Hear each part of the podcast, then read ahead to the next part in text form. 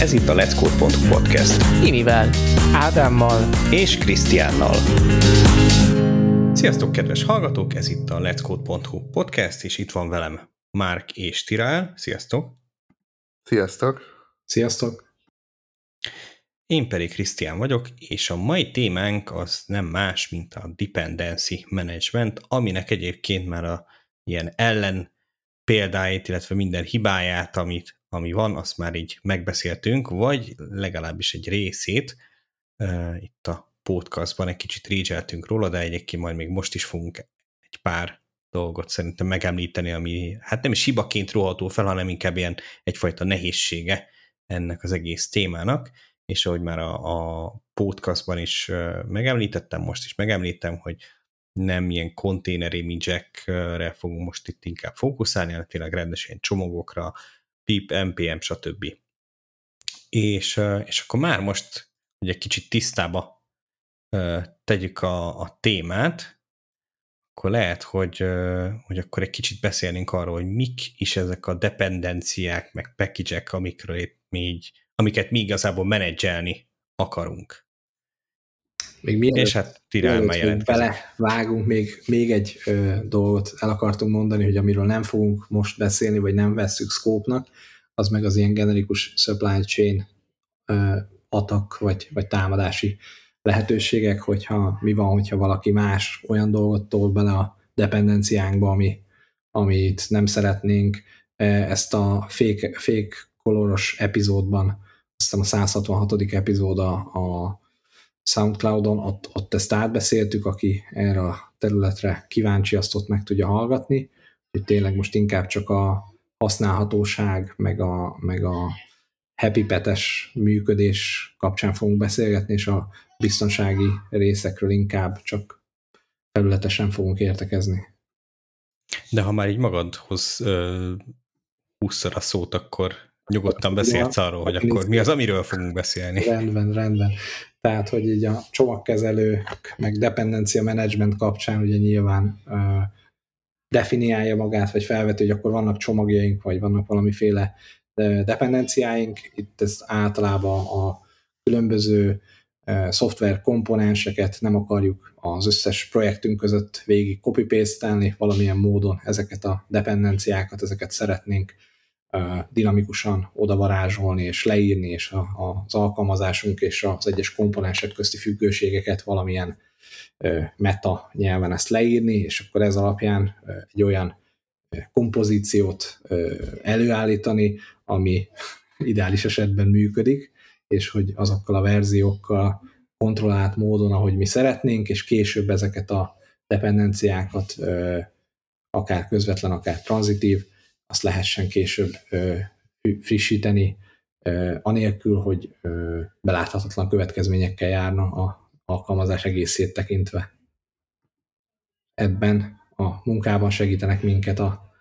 csomagkezelők, vagy, vagy ezek, ezek a toolingok, amik tudják értelmezni ezeket a függőségeket, és megfelelő módon ö, léptetni a dependenciák verzióit. Még annyit tennék ezt hozzá, hogy ugye itt nagy általánosságban jól leírtad ezt, hogy mik ezek a package menedzserek. Ugye praktikusan ezek eh, sokszor vagy valamilyen forráskód jellegű artefaktokat menedzselnek, tehát hogy a forráskódot töltik le nekünk, hogy akkor utána azzal tudjunk dolgozni a projektben, eh, de nem feltétlenül csak ezekről fogunk itt ugye beszélni, tehát ugye nyilván az ilyen apt és társai, amik ugye az operációs rendszerben vagy az operációs rendszer csomagjait kezelik, azok nem feltétlenül csak forráskódot töltenek le, hanem már előre lefordított akár library-ket, vagy akár binary-ket is, tehát ugye sokféle különböző dolgot hívhatunk itt ugye dependenciának. Ugye a szoftverfejlesztés során sokszor olyan package, manager, package managerekkel dolgozunk, amik ugye valamilyen forráskódot menedzselnek nekünk, a mindennapi használat során, meg ugye akár, akár egyébként lehetne még itt package managerként gondolni kicsit az ilyen uh, store is, amiből alkalmazásokat tesz fel az ember, ugye ott, át, ott kevésbé van ez a,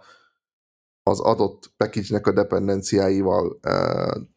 feltétlenül dolog, de hogy, de hogy ezekről is fogunk itt egy kicsit beszélni. Abszolút, hiszen mindannyian láttuk már a XY játék telepítése során is így a .NET keretrendszer XY verziójának a frissítését, stb. Szóval az abszolút így van, hogy,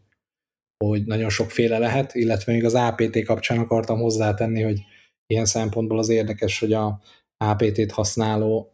Linux disztribúcióknál általában minden bináris ö, leforgatott csomagnak általában van source csomagja is, amiben benne van az eredeti szoftvernek a forráskódja, a control fájlok, hogy mivel lehet azt lefordítani, milyen kapcsolókkal, plusz hogyha az adott disztribúció patcheli az upstreamet, akkor azok a patchek is ott vannak, és ebből kifolyólag minden ilyen bináris csomag az újrafordítható, ez is nyilván így a GPL szellemisége, hogy ne olyan kész binárisokat adjon csak a felhasználónak, amiben, hogyha probléma van, nem tudja magának javítani, másrészt pedig, hogy a, az adott disztribúció iránti ilyen bizalmat is a felhasználó oldalról növeli, hogy nem hiszed el, hogy tényleg az van benne, akkor újra tudod bildelni magadnak. De ezt is csak azért mondom, mert mondtad, hogy vannak olyan csomagok, amik nem forrás, hanem bináris. Erre akartam mondani, hogy sőt, még olyan csomagok is vannak, ami a bináris csomagnak a forrása. Igen, igen. Itt, a, itt az ilyen bizalmi dologgal kapcsolatban jutott eszembe egyébként, hogy ugye Ubuntu, vagy hát az ilyen Debian alapú, meg Red Hat alapú, meg egy csomó más disztribúció ugye azt csinálja, hogy egy valamilyen központi tárolóból töltöd le ugye a szoftvereket, vagy a dependenciákat, most az minde, mindegy, hogy konkrétan mi, de ugye tipikusan a bináris dependenciáknál van az, hogy egy csomó mindent előre fordítva kapsz, hogy neked ne kelljen a gépeden ugye fordítani. Viszont van egy csomó olyan disztribúció is, ahol, uh, ahol, ahol nem ez van, hanem hogy magában a csomagkezelőben csak az van leírva, hogy hogyan kell azt az adott csomagot lefordítani. És, és így vannak megoldva igazából. Tehát ott igazából a dependenciák kezelése, illetve egy ilyen build system az, ami így kapsz így a package manageren belül, itt tipikusan ugye NixOS, ugye Arch Linux, Gentoo az, ami ugye teljes egészében ilyen,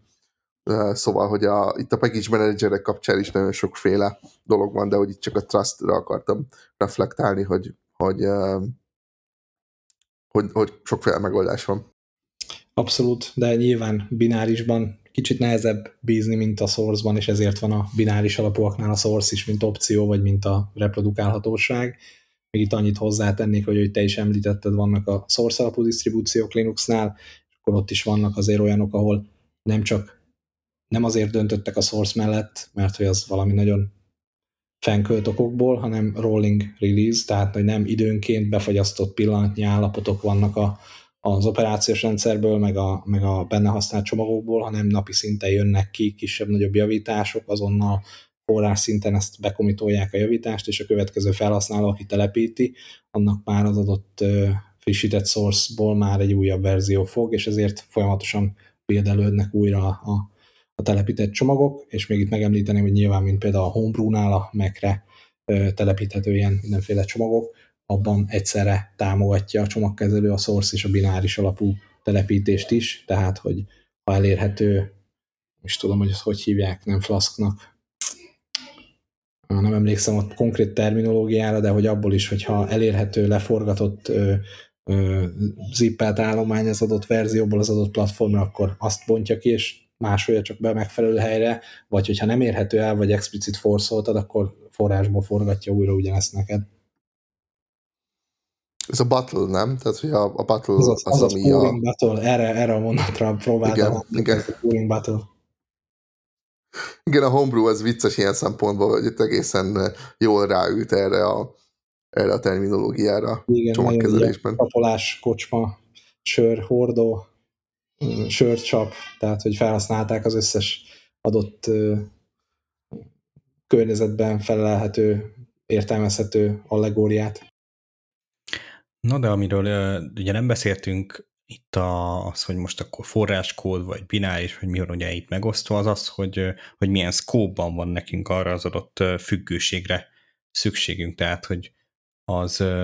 mondjuk, hogyha egy ilyen kompózert, vagy, vagy ilyen NPM-et nézünk, tehát, hogy akkor ugye ilyen a dependencies szekcióba, vagy a dev dependencies szekcióba, vagy ugye require, require devben szerepel, tehát, hogy már itt ugye el lehet választani két felé, aztán nyilván vannak olyan ö, ilyen csomagkezelők, ahol ahol ez még komplexebb, tehát hogy van olyan, ami nem tudom, ilyen provided, amit egy adott ilyen application konténer fogadni az adott programnak, de attól még egyébként, amikor lekompálolod, akkor, akkor ott kell, hogy legyen, mert hogy használj ezeket a dolgokat, vagy, vagy ilyen runtime dependenciák, és, és hasonlók. Hát, ezekről is szerintem lehet, hogy kéne egy pár szót ejteni, ami kapcsán lehet, hogy egyből oda kanyarodhatunk, hogy mik is azok a, a tranzitív dependenciák. Ezt könnyű, mondom én. Transitív dependencia minden olyan dependencia, amit te közvetlenül a saját leíró fájlodban, dependencia listádban nem sorolsz fel, viszont azzal, hogy amiket viszont felsorolsz, azoknak is lehetnek saját további dependencia, és általában minden, vagy a legtöbb csomag, amit használsz, az, az, az tartalmaz további dependenciákat,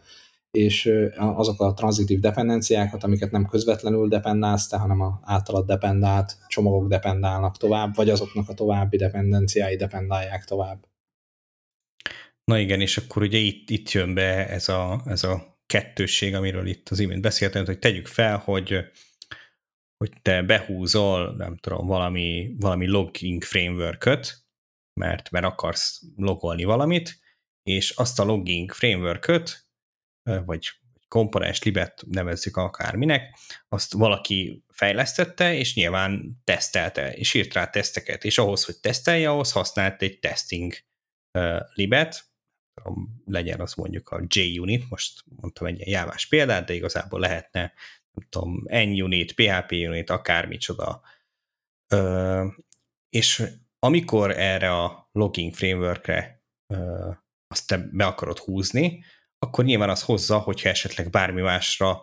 szükség van magához a logoláshoz, és az használ egy ilyen függőséget, az hozza úgymond magával. Viszont mivel mi nem teszteljük már ott a saját gépünkön, mi nem folytatjuk a fejlesztését, ezért azokat a függőségeket ugye nem fogja magával hozni, hogy akkor hozza az egész, nem tudom, testing framework hogyha mondjuk valami klienstől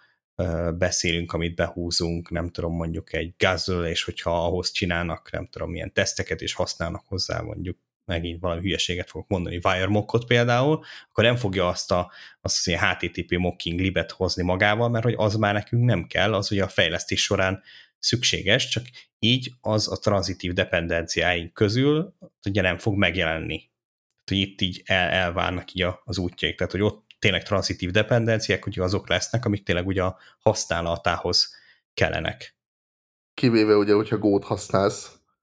mert abban az esetben meg fog jelenni a tranzitív dependenciák között, mert ott ugye nincs, nincs ilyen elválasztás, hogy test meg dev dependencia, sőt, a Go-nál ugye még az is játszik, hogy le tudod futtatni a teszteket az összes dependenciára is, nem csak a saját modulodban lévő teszteket tudod futtatni, ami papíron egyébként jól hangozhat, hogy jaj, de jó, mindent le is tudsz tesztelni, tipikusan az ilyen platform függő dolgoknál ez még jó, jó is tud lenni, de nyilván amikor mondjuk egy most hasonló, hogy Kafka libet behúzol, és ennek abban a Kafka libben vannak olyan end-to-end tesztek, amik például egy Kafkát igényelnek, ott nem fogod lefuttatni azokat a teszteket, vagy el fognak törni egyszerűen azok a tesztek, mert nincs egy Kafka, ami, amit tudjon használni a lib. Úgyhogy hát vannak ennek előnyei és hátrányai, és Go-ban ez így működik még azon gondolkoztam, hogy itt is nyilván, ahogy te is mondtad, olyan programozási nyelveknél igaz az állapot, vagy az, az állítás, ahol a dev dependenciák meg vannak különböztetve, de még másik oldalról is ö, ö, sok probléma ugye abból adódik, hogy a legtöbb csomagkezelőnél, meg programozási nyelvnél igaz az az állítás, hogy ugyanaz a komponens nem lehet kétszer kétféle verzióval betöltve, mert hogyha egyébként be támogatja az adott futtatási környezet, mondjuk prototípusos nyelveknél talán egy fokkal könnyebb, mint a,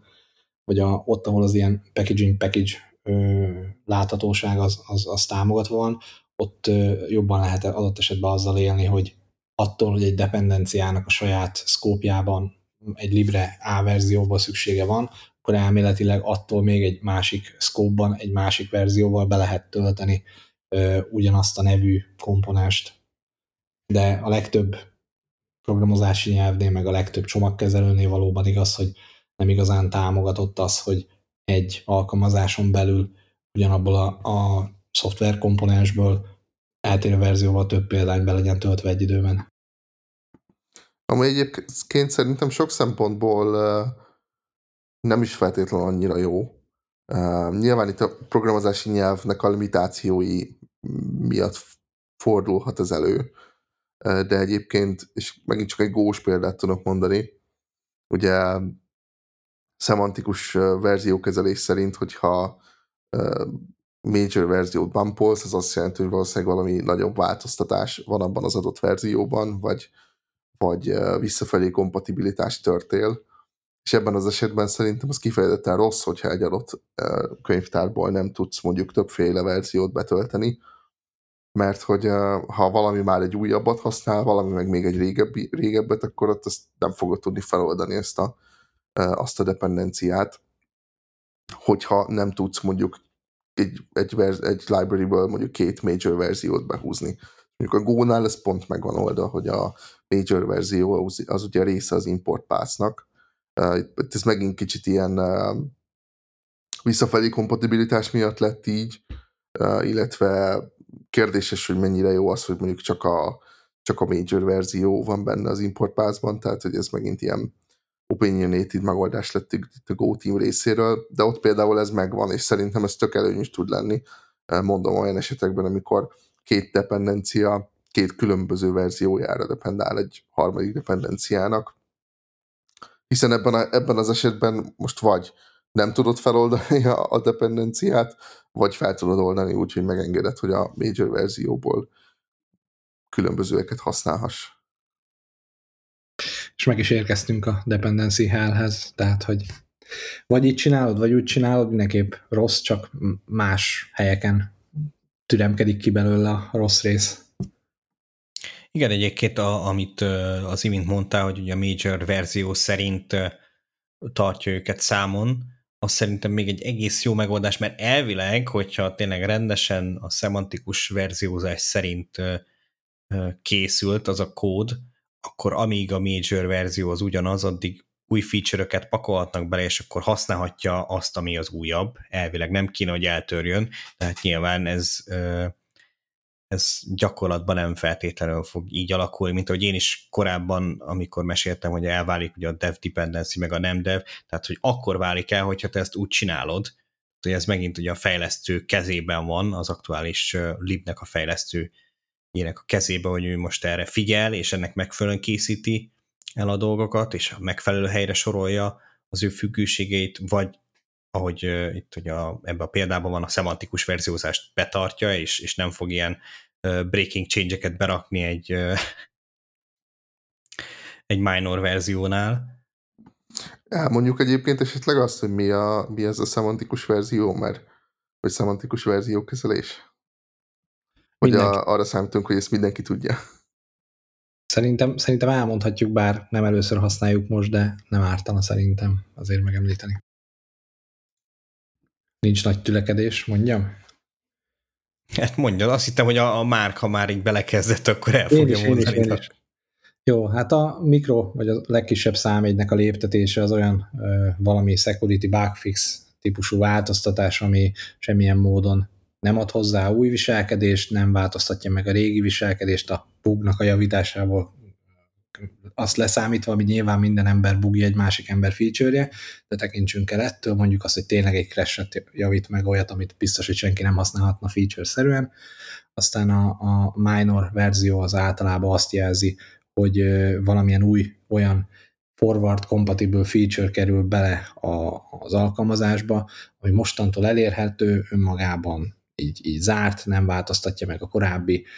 default viselkedéseket, és hogyha valaki arra upgrade akkor az neki elméletek nem okozhat visszafele nem kompatibilis változást a saját felhasználását tekintve, és a minden olyan változtatásnak, ami a korábbi ö, működést megváltoztatja, a nem visszafele kompatibilis, ö, ak- akkor is, ha mondjuk feature-t ad hozzá, de megváltoztatja, nem tudom én, egy függvénynek a default paraméterének az értékét, az, az hivatalosan major verzióba kellene, hogy, hogy legyen a visszafele kompatibilitás miatt, de látom már jelentkezik, úgyhogy kijavít.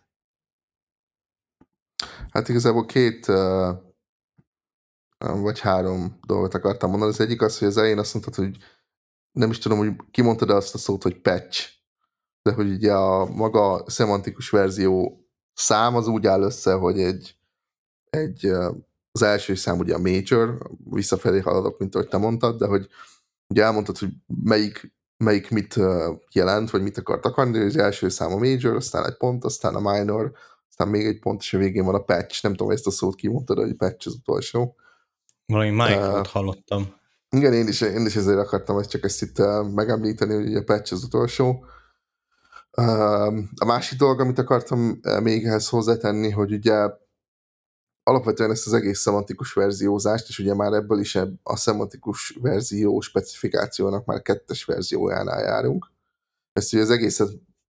emiatt a dependency hell miatt találták ki, aztán igazából nem oldott meg mindent teljesen, de ugye magának ennek a specifikációnak a lényege az lenne, hogy kommunikálni tud a különböző verziók közötti változásoknak a mienségét, méretét, illetve az visszafelé kompatibilitást, ami ugye a dependency hell olyan szempontból segít, hogy ha tudod azt, hogy te csak patch verziókat upgrade akkor nem számítasz arra, hogy ott visszafelé inkompatibilis változást is kapjál.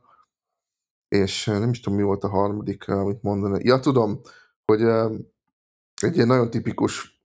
kivétele ennek a szemantikus verziónak. A nullás a, a, verzió. A nullás verzió. Az lett volna igen, igen. mielőtt mondtad. Na, na, bocsánat, akkor így közvágtam, de hogy vannak ezek a ez az úgynevezett Major Version Zero, vagy a nullával kezdődő verziók, amikor még igazából nem stabil az az adott szoftver, amit fejlesztesz, vagy nem stabil az adott szoftver komponent, és akkor olyan esetben még a minor verzióknál meg van engedve a visszafelé kompatibilitási törés, mert ugye még, még nem stabil, tehát még az 1.0-es verziót nem érted el, úgyhogy az, a, az, az egy ilyen kivétel van azokra a szabályokra, amit elmondtál. Na, ennyit akartam én igazából itt hozzátenni. Oké. Okay. Uh, a patch az tök valid uh, említés volt, itt kicsit nem tudom, a PHP-s projektes uh, konvenció belém ragadt, mi ott mindig Micronak hívtuk, de igen, az patch verzió. A nullás verziót azt akartam mesélni, vagy említeni, de konkrétan összekötve egy ilyen, ebből vannak az olyan sikeres uh, szoftver projektek, mint hogy a Composer az nem tudom, hány éven keresztül ment ilyen 0.99-es verzióval, úgyhogy már a egész ekoszisztémában mindenki azt használta, de még mindig féltek attól, hogy léptessenek egy major verziót, vagy hogy kiadják az 1.0-át, mert mi van, hogyha kell egy visszafele kompatibilis, nem kompatibilis módosítást csinálni, és akkor megint kell 2.0-át. Tehát, hogy látok azért egy olyan ö,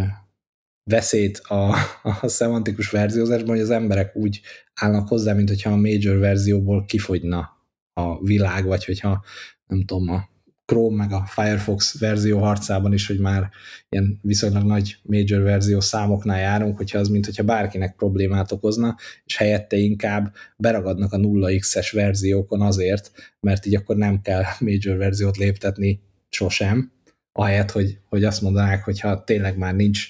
rövid távon ismert dolog, amit át akarunk tekerni, akkor adjunk ki egy nullát, és akkor majd, hogyha valami mégis kiesik, akkor adunk ki kettő nullát, mert nem kéne, hogy probléma legyen az, hogy kiadunk egy új főverziót.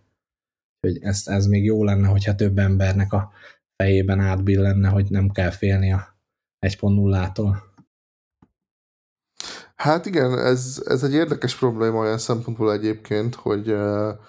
hogy nyilván attól függ, hogy mit nevezel stabil verziónak, vagy tehát, hogyha megvan az elképzelés arról, hogy te mire mondod azt, hogy na ez egy, ez egy kész stabil verzió, és akkor ott megtegeled az 1.0-át, az simán lehet, hogy odáig, nem tudom, egy év, amíg eljut az ember. Uh, úgyhogy ez uh, nem, nem, nem kifejezetten ellent mondani akarok, inkább csak olyan szempontból árnyalnám ezt a dolgot, hogy uh, ez nagyon attól függ, hogy uh, hogy ilyen package design, vagy ilyen software design, vagy bármilyen egyéb szempontok alapján, mikor hívott késznek azt az adott komponest, de abban abszolút egyetértek, hogy nagyon könnyű belecsúszni abba, hogy, hogy nem tegelik meg az embernek az 1.0-át, mert, mert még mindig lehet egy kicsit készebb, meg még mindig lehet egy kicsit jobb az az adott dolog, amin dolgoznak, meg ugye nyilván a félelem a visszafelé kompatibilitás eltörésétől is is teljesen valid, vagy, vagy, vagy igaz, amit itt mondtál róla. És ugye Góban van még itt, hogy megint hozzak egy gós párhuzamot, Góban van még itt ugye az a szabály, hogyha az egyes verzió elhagyod, tehát hogy a kettes verzióig jutsz el, akkor ugye bele kell rakni magába az import pászba a major verzió számot, és nagyon sokan ezért csinálják egyébként azt, hogy vagy el sem érik az egyes verziót, vagy csak az egyes verziónál járnak, de ugye akkor nem törhetnek vissza felé kompatibilitást, tehát akkor inkább el sem érik az egyes verziót, és tényleg csak a minor verziót növelgetik, mert így nem kell belerakni az import pathba a major verziót. Igen, és akkor ezzel jutunk el azokhoz az állapotokhoz, hogy van szemantikus versioning, mint fogalom lehetne használni, de a szerzők nem gyakorolják az ezzel járó odafigyelést, hogy mondjuk a design decision eldöntjük, hogy akkor valami change bekerülhet, nem kerülhet be, mert visszafele kompatibilitásra milyen hatása van. Másik oldalról a felhasználóként, konzumerként sem tudod igazából támaszkodni arra, hogy hát igazából, ha nem jön major verzió léptetés, akkor nem törhet visszafele kompatibilitás, hiszen rá vagy kényszerítve, hogy egy stabil évek óta mindenki ezt használja 0.x-es projektet húzzá be, aminél nem tudod azt mondani, hogy ne kelljen egyesével megnézegetni az összes verzió upgrade-et, hogy vajon visszafele kompatibilitás töre vagy nem, hiszen a verziószám alapján a szemverre nem támaszkodhatsz. Na, és akkor szerintem itt egy kicsit ugye a podcastban volt erről szó, hogy ilyen user errorok és hasonlók, de most, most nem is feltétlenül user errorokról, hanem igazából ennek az egész dependency managementnek a, a hibáiról fogunk majd lehet mindjárt egy kicsit beszélni, amit, amit eddig nem emlegettünk. Ugye már itt volt szó ezekről az ilyen tranzitív dependenciákról, tehát hogy van egy A függőségem, aminek aztán van még egy B függőség, amit hív magával, mert hogy ők sem írtak meg mindent maguknak, hanem ők is dependáltak valami máson. És tegyük fel, hogy van egy C függőségem is, amire én dependálok, és az meg igényel egy B-t, csak egy másik verziót. Nem tudom, hogy ilyennel találkoztunk-e már, biztos, hogy sosem, mert, mert különben nem lenne erre egy külön szó is. Te most a Diamond problémát akarod ugye leírni, ha jól értem. Szerintem Pontosan. Igen, azt, azt ugye nem, azt, azt, azt szerintem általában úgy szokták elmagyarázni, hogy hogy négy csomagon összesen, ugye a te szoftvered az A, ami dependál B-re és C-re, és B és C dependál D-re, de különböző verziókkal. Erre, erre gondoltál, nem? Igen.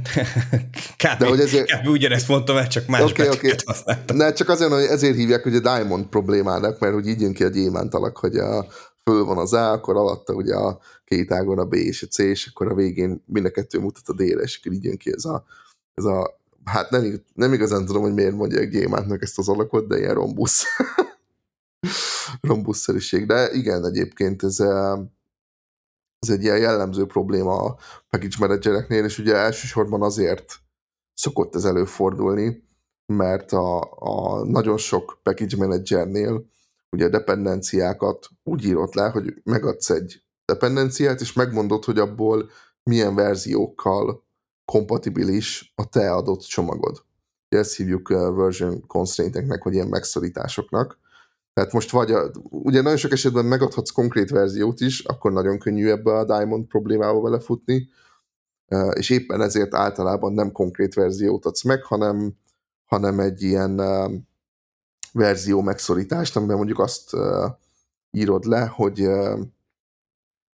hogy mondjuk az egyes major verziójú tehát az egyes verzióval kompatibilis vagy, és akkor azon belül az összes hogyha a szemantikus verziózást követnek a dependenciák, akkor azon belül az összes uh, minor és patch verzióval uh, kompatibilis lesz az adott szoftvered. De még így is ki tud alakulni egyébként simán ez a Diamond dependencia probléma, hogy a transitív dependenciák által megadott összes megszorításnak nincsen metszete. Tehát, hogyha azt mondod, hogy a B dependencia az mondjuk az egyes verzióra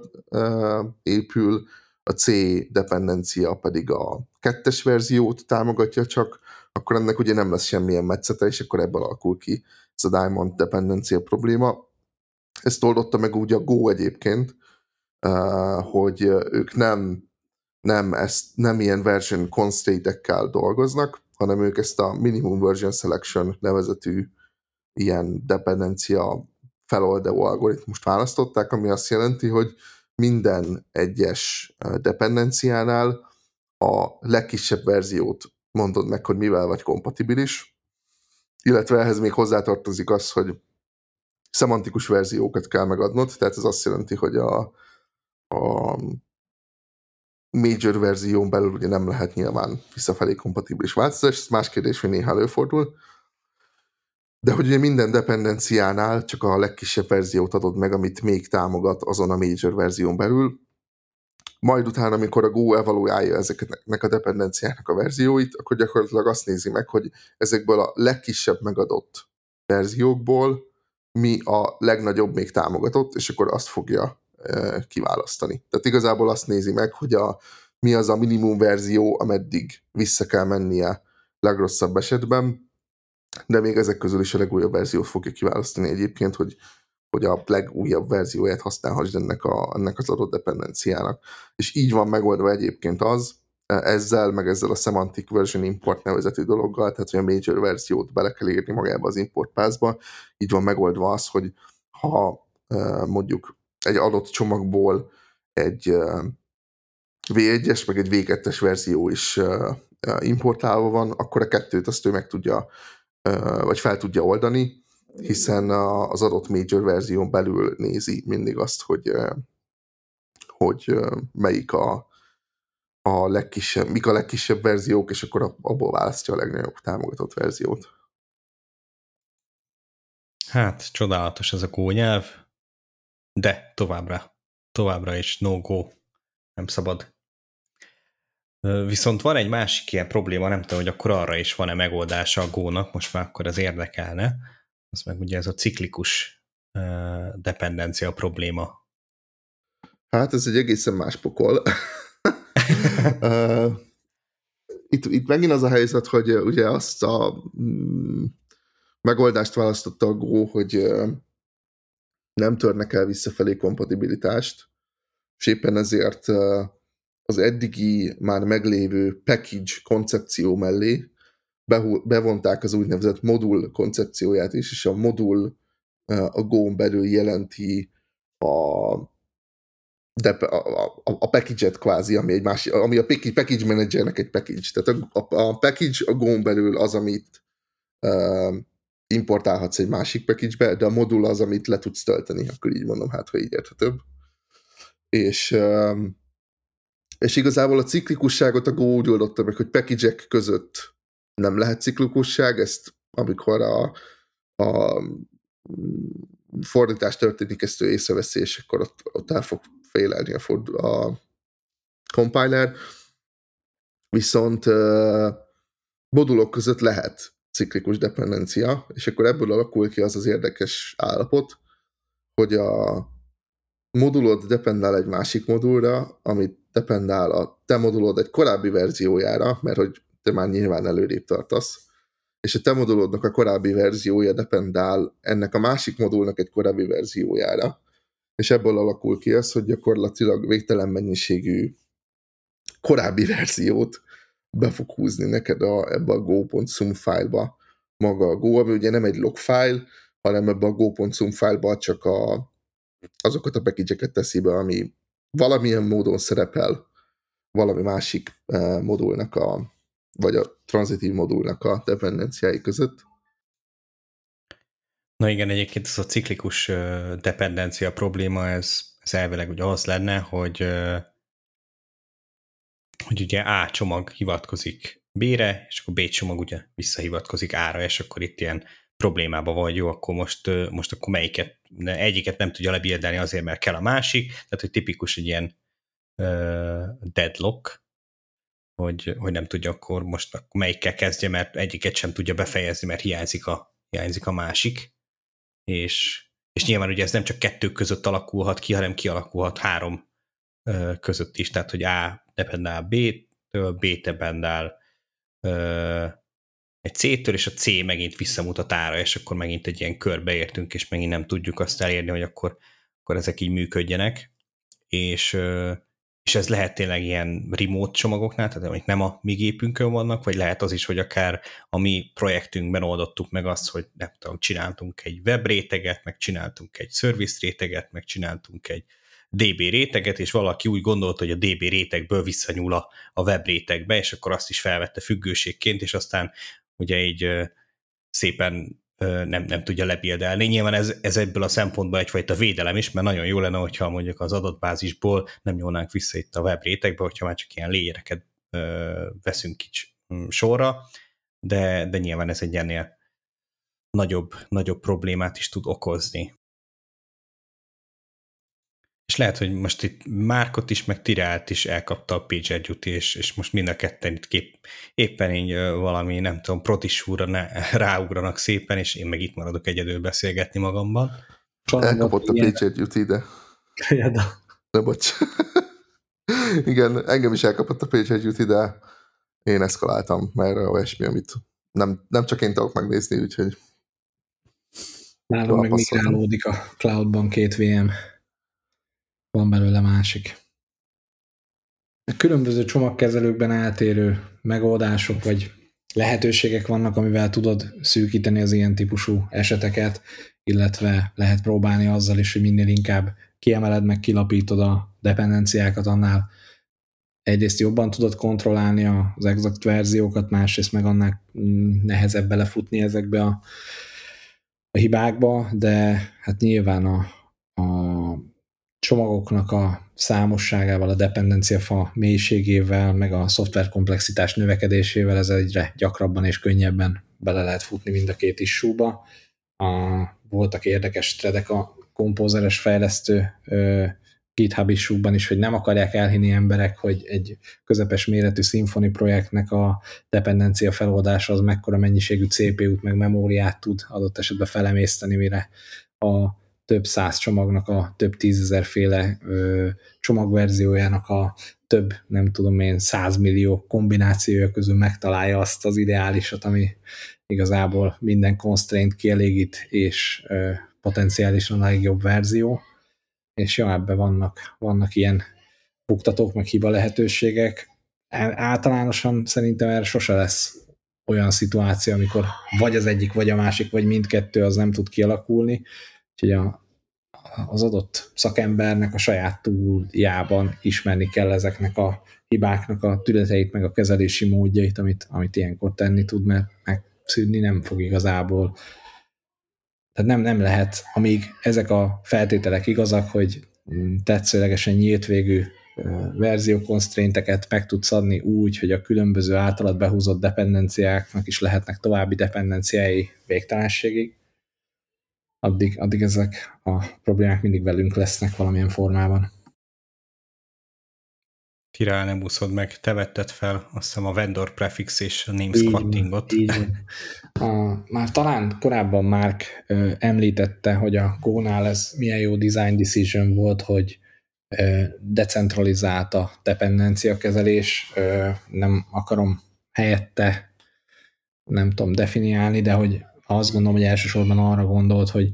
nem egy egységes single source of truth adatbázisból jön, hogy a XY nevű csomag az valójában mi meg hol van. A Go-nál nem így van, hanem mindig ilyen explicit adott repókat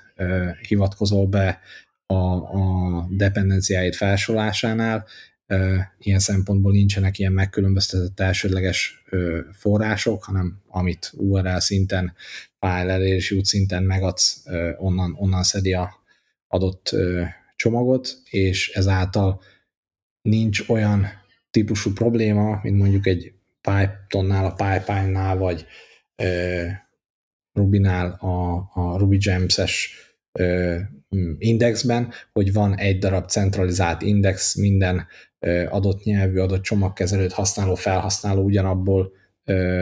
szedi és verseng ugyanazokért a kulcsszavakért, és hogyha te vagy az első, aki a MySQL nevű csomagot először feltölti, akkor az a idők végezetéig bármennyi rossz, nem karban tartott MySQL libed ott van benne a repo, repóban, mindig kapni fogsz egy csomó letöltést, meg felhasználót, mert téged dob ki először a kereső. És hogy ebből vannak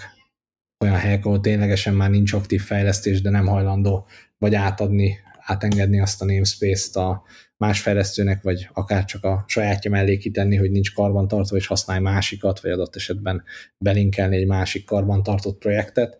Úgyhogy néha ez tudott nehéz lenni, hogy a egyes ugyanazt a funkciót biztosított csomagoknak a, a kereshetősége és a megtalálhatósága az nem mindig annyira jó. Míg hogyha eleve nincsen centrális index, akkor lehet, hogy elsőre nehezebbnek tűnik megtalálni, hogy hol van egy jó, nem tudom én, MySQL liba góhoz, de másik oldalról meg hitelesebb forrásokból, frissebb contentből fogsz értesülni róla, hogy manapság éppen mit érdemes használni, mert mi a legjobb, leggyorsabb, legjobb a karban tartott MySQL lib, mondjuk. Igen, ezt akartam mondani, hogy, hogy ugye package management szempontból elég demokratikus megoldás az, hogy ugye nincs, nincs uh, erre lehetőség, hogy egy ilyen nevet ellopjál, hogy MySQL, illetve hát nyilván uh, van, uh, hogyha a GitHubon sikerül beregisztrálnod, akkor, akkor onnantól az nyilván a tiéd, de hogy egyébként egy egészen demokratikus megoldásnak hangzik az, hogy uh, nincs egy ilyen centrális repozitori, ahol versengeni kell ezekért a nevekért. Másik oldalról meg uh, amit itt a végén hozzátettél, végül is én azt akartam mondani, hogy cserébe viszont sokkal nehezebb um, keresni, vagy, vagy, vagy megoldásokat találni a, az interneten, vagy akár csak a GitHubon, úgy, hogy nincs egy ilyen központi registry, amivel meg tudod nézni azt, hogy na most ezt hányan használják, hány helyre van beimportálva. GitHub azt talán már ad erre némi információ, de így, hogy nincs egy központi registry, így nehéz, nehéz egy csomagnak a megbízhatóságát, az adott fejlesztőnek az elérhetőségét, stb. felmérni. Úgyhogy azért vannak ennek hátrányai is, és nem is tudom, most nagyon gáz, hogyha ha, tényleg azt mondtam, hogy milyen jó az a decentralizáltság, igyekszem azért manapság már ennél kicsit politikailag korrektebben fogalmazni, hogy vannak előnyei ennek a decentralizáltságnak, de nyilván vannak hátrányai is, és akkor nyilván lehetne itt mondani, hogy de persze vannak ezek az OSAM Go, meg nem tudom, hasonló uh, gyűjtések, ahova, ahova be vannak dobálva ilyen uh, mindenféle Go library kategorizálva, és akkor abba tudsz keresni, igen, nyilván, de hogy ez azért mégsem vált le egy ilyen központi registrit amiben meg tudod nézni ezt, hogy tényleg ezt hányszor töltötték le, nem tudom hány maintainere van, és még nem tudom milyen egyéb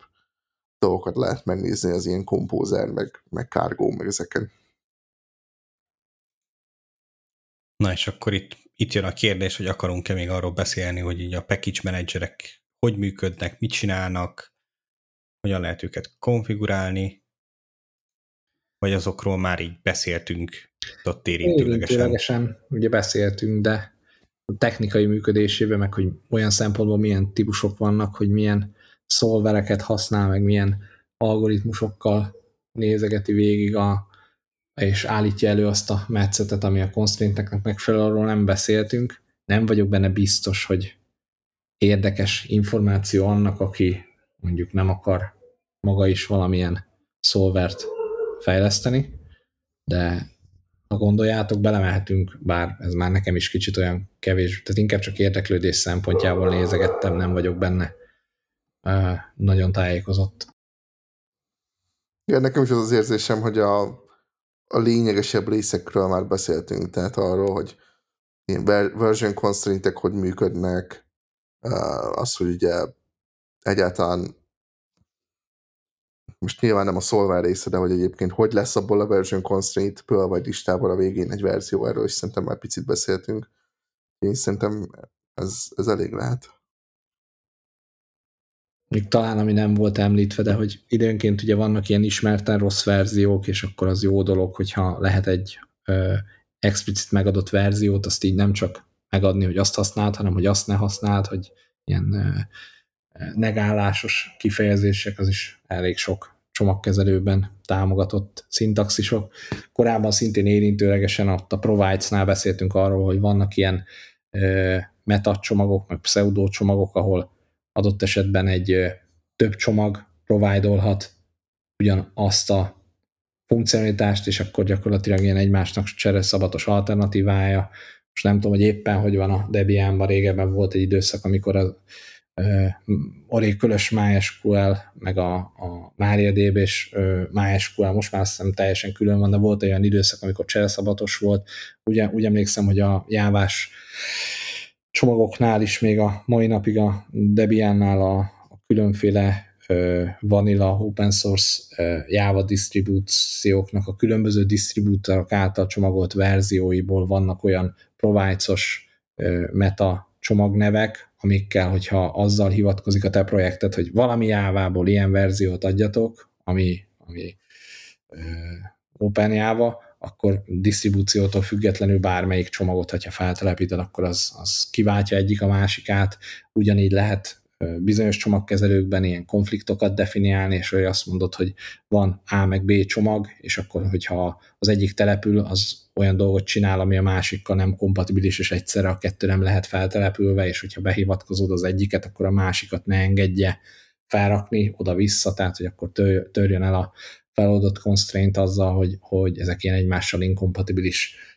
csomagok, ilyeneket is le lehet írni, de azért nagyjából ebből általában lefettük a csomagkezelők feature egy elég jelentős százalékát. A többi már ilyen inkább implementációs részletkérdés.